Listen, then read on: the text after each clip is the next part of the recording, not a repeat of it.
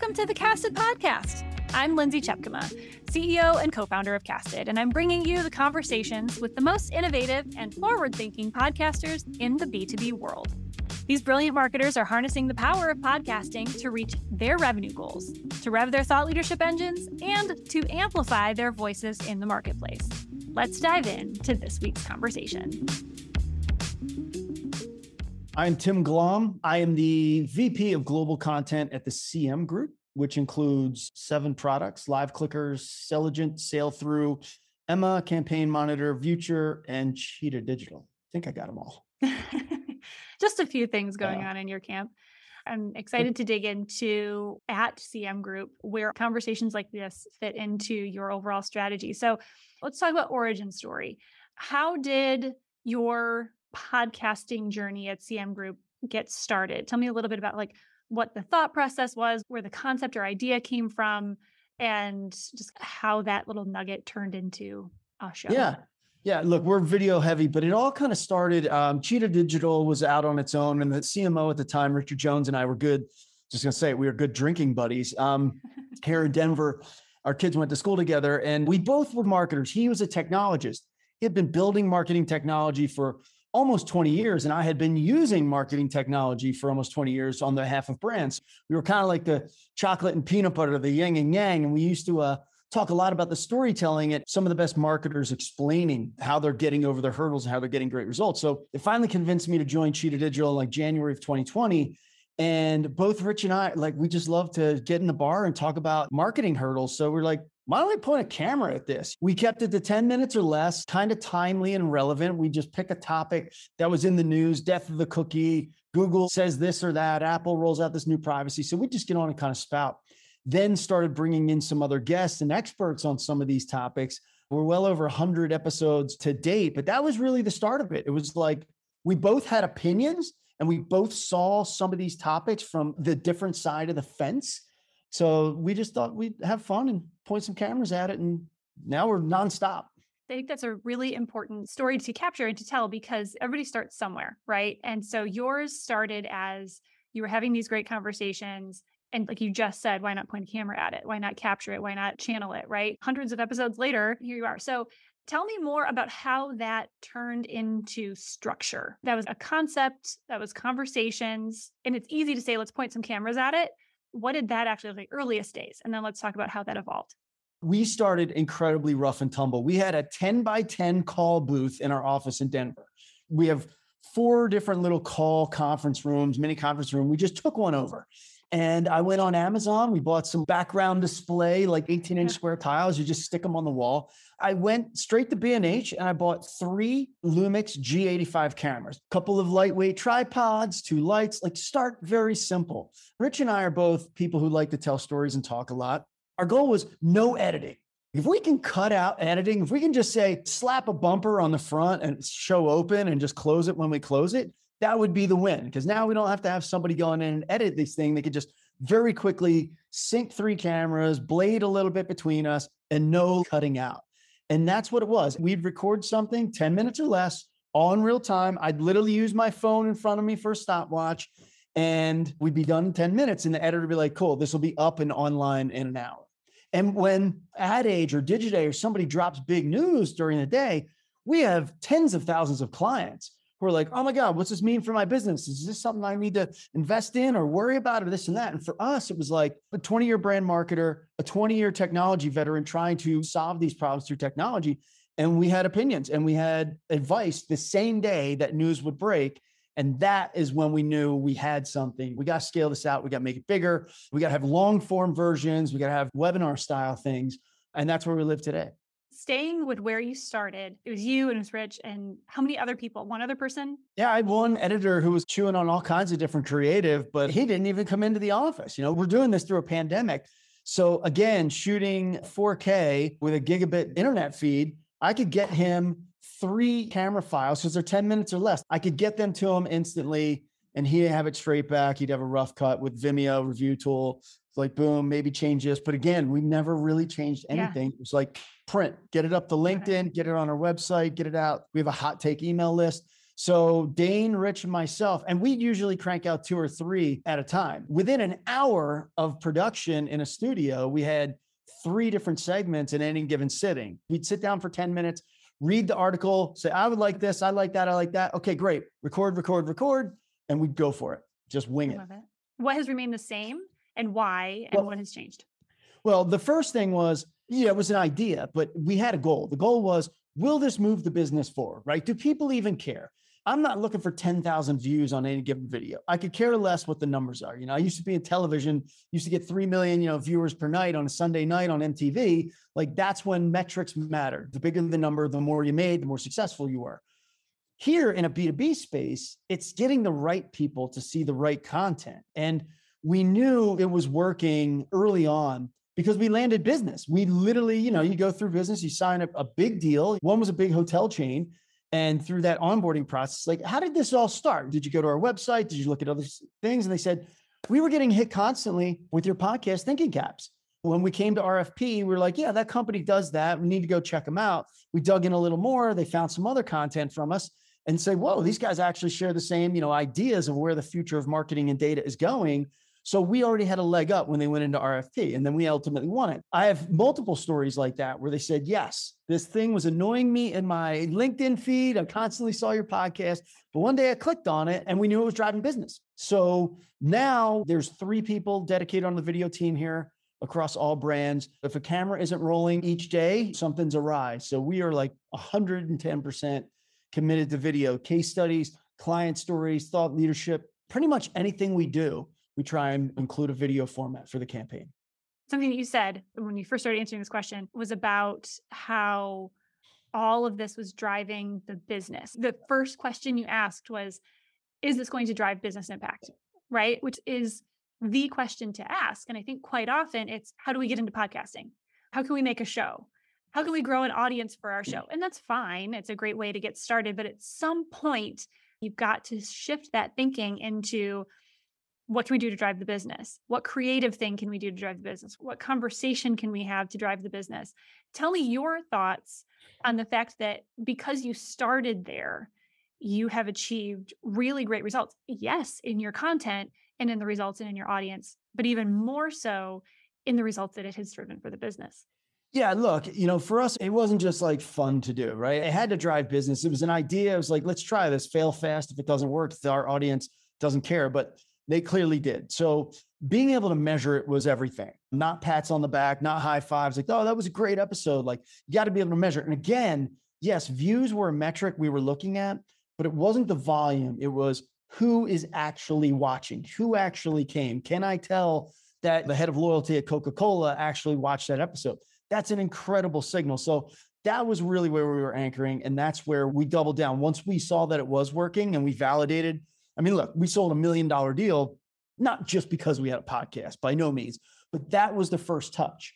And if we hadn't had that, would we have gotten that deal or would have been tougher deal or you never know. So I'll take the credit that that was the first touch.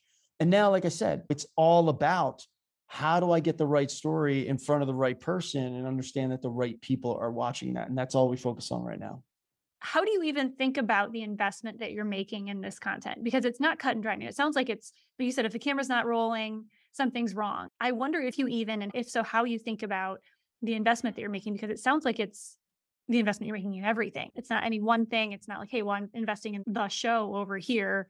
It sounds like the foundational investment you're making in everything and then how you bring it out and amplify it. Tell me your thought process on that. What's the investment? We take really a startup mentality here. Unless you have unlimited resources, which I don't know anybody who does these days, everybody digs in. For example, I just I was in Europe for 2 weeks. I hired a crew for 2 days, but the rest I'll shot myself. I'm lucky enough I know how to do that. So that has allowed us to do a lot more, be more nimble, and budget really easy and isn't even an issue. The trip I went to Europe beforehand, I think we averaged the cost was $1,100 per session for two people going to Europe for two weeks you come back at $1,100 a session. I mean, as a business, think about how much money you spend in advertising or here or there. That's like peanuts. Even our giant, you know, signals event, which produces about 30 sessions, which is coming up the end of October, like that thing is under $50,000 for us. And it's a pile. It's 30 big client story sessions shot from all over the world. So to be able to do that for under 50 grand allows us to do more and more frequently. Now, not everybody's going to be able to do that. I'm just, you got to have the skill set. And that's why I like yeah. to hire, um, generally when it comes to production, I love Swiss Army knives, jack of all trades, master of none. So getting well-rounded people that can pitch in, that can turn a camera on, that can listen to audio and know what they need to be listening to live, be able to edit that, be able to throw it into casted, create takeaways because they're also partly subject matter experts and know the right takeaway to create. That's where the team needs to be well-rounded. But the other side is you can hire production crews. You can go out and spend $5,000 for somebody to put you in a studio and shoot one client story that day, and it's going to look beautiful and be great just look at your resources. That's one of the things we've been very lucky at is understanding how to actually produce this stuff in-house. It sounds like that shapes a lot, dare I say, all of the decisions that you're making. It's who you're hiring, it's how you're spending your time, it's how the team is spending their time, it's what you're prioritizing. It sounds like when you think about, hey, what are we going to do with something as big as, you know, signals, your event or any other strategic initiative you're going to do, you think about the content, you think about how you can use what you have or what you're going to make. Would you say that's true? I mean, oh, is it driving? Uh, absolutely. So we we usually have a big tent pole content asset per quarter at least. For example, we're working on our consumer trends index. It's a giant research report. It's like 30 survey questions that goes this year. I think we're going to about 9,000 consumers across the globe, like 11 different countries or regions. It's a massive project. And of course, we build this giant global report, and then we'll create a US only, then we'll create an age version, then we'll create all kinds of different versions per industries that we serve, you know, restaurants. How do you look at these consumer trends what consumers expect through retail, through CPG, through whatever? So it's an anchor piece that creates a ton of offshoot content. However, what we found the quickest and easiest thing to do if you understand the subject matter is get on and make a video version of it. So we'll probably create, I wouldn't be surprised if we had 20 or more video versions of this anchor research report. People are going to write white papers, they're going to create infographics, all the expected things that our competitors would do, right? Download this, get this infographic on how consumers are thinking about privacy.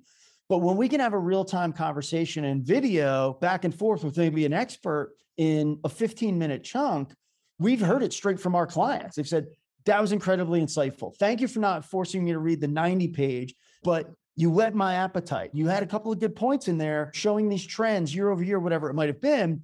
So that's why I told my team, go get the 90 page report, dig in and tell us how's that going to affect our business. So again, flipping those switches in a pre-made studio in our office, I can Skype in anybody from anywhere. You zoom them in. I can bring them in a live stream. However, talk to an expert, get an expert opinion. And people have really appreciated the short form video version of monster reference material. So that's mm-hmm. that's what we do. That's what we're working on right now. Our signals event, consumer trends index. We got a bunch of other surveys coming out, and there'll be dozens of video versions of it.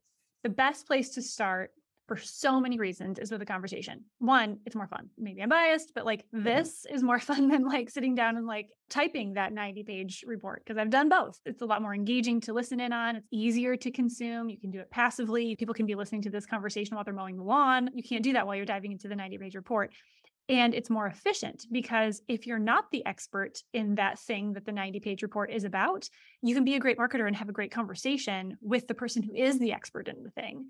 And then you have this source material to be able to wring out and turn into the 90 page report and the infographics and all the things. And you all have done that so well.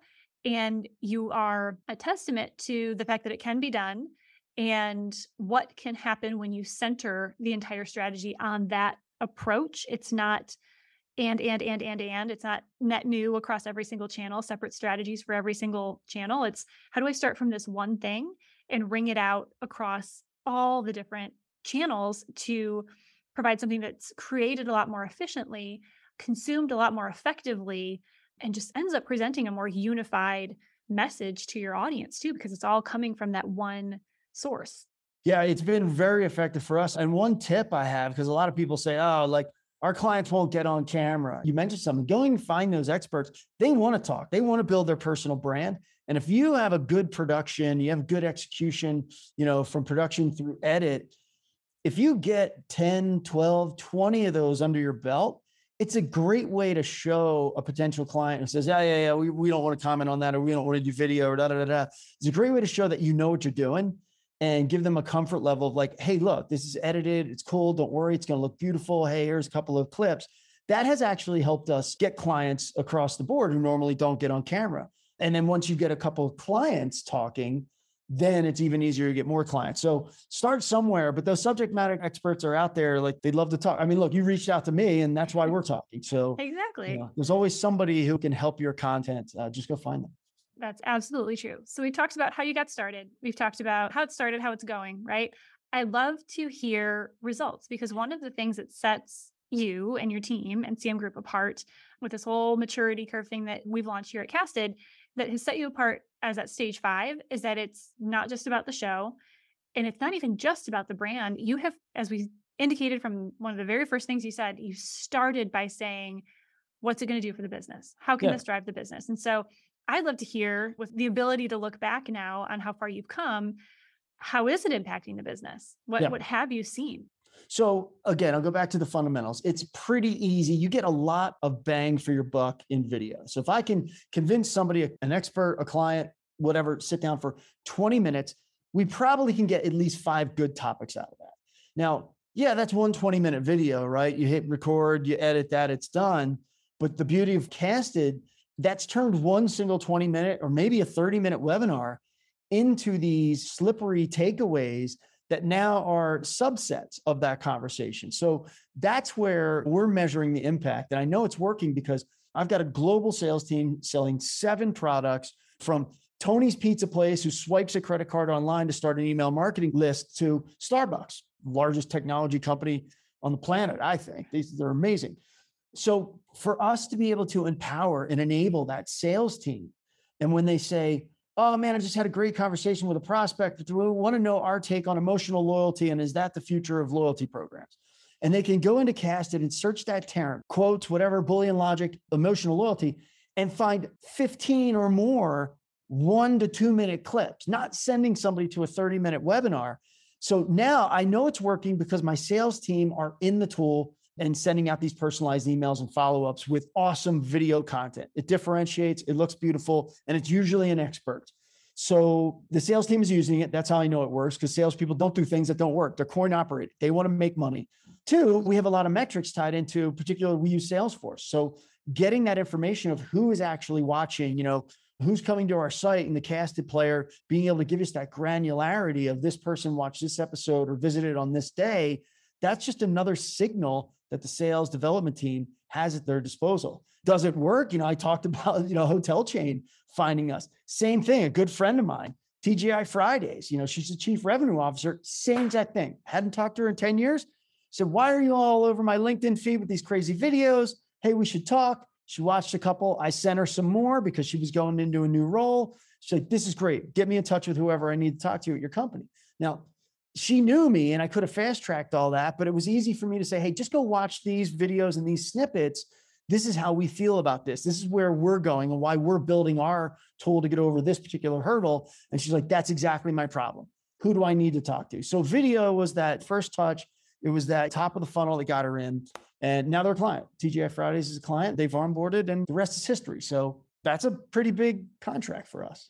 It is. And this video content that you had, the way that I interpreted what you said, it, it kind of scaled that personal relationship you have, right? It's, I know people and you know people and you can reach out to people, but like this conversation and the way that it's consumed by audience members feels more personal.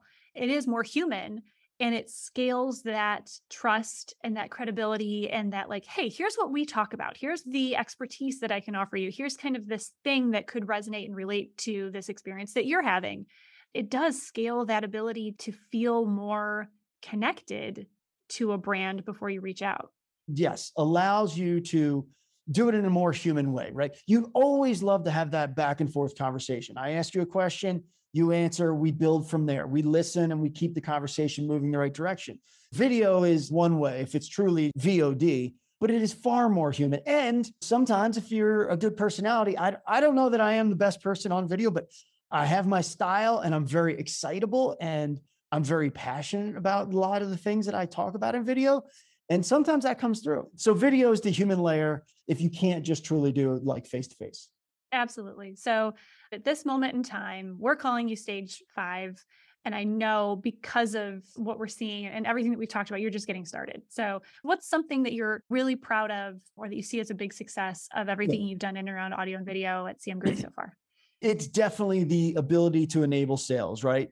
I have a huge sales team. I'm multilingual. We're in like eight different languages. We're everywhere. So, being able to get the sales team what they need in the moment where they need it, that has been the most effective and best use of our time. And I got to say, I mean, it's the secret sauce of Casted makes it incredibly easy for my team to make tiny, tiny video snippets that I mean, we have thousands of them, literally thousands.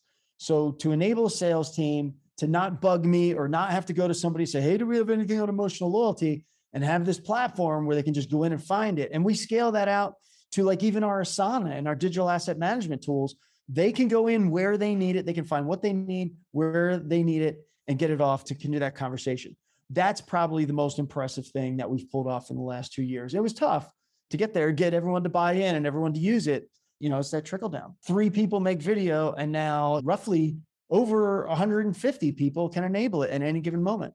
That's fantastic. And to pull it all together, what advice would you have for somebody who sees what you're doing and wants to get there, but they're like, it's overwhelming. It can seem like a lot. What would you say? Yeah, you just got to start. That's not an excuse, especially going into recession. Your budget's going to go down, your targets are going to get tougher. Like, hunker down and just do it. It differentiates. It's fairly easy to do. It might be overwhelming because you haven't done it before, but it's like riding a bike. Once you figure it out, you're going to get addicted to it and you're going to put more resources into it.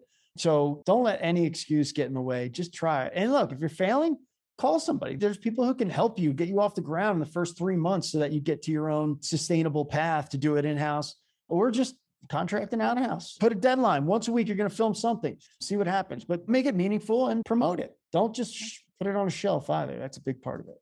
And start by asking how it could impact the business. Well, thank you so much, Tim. This is fantastic. And congrats on all that you're doing and exciting to watch. Yeah, thanks. It's been great. Cass has been a huge partner for us. Well, that's our show.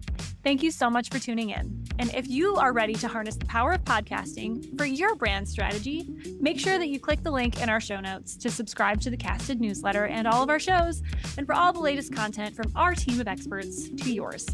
Until next time.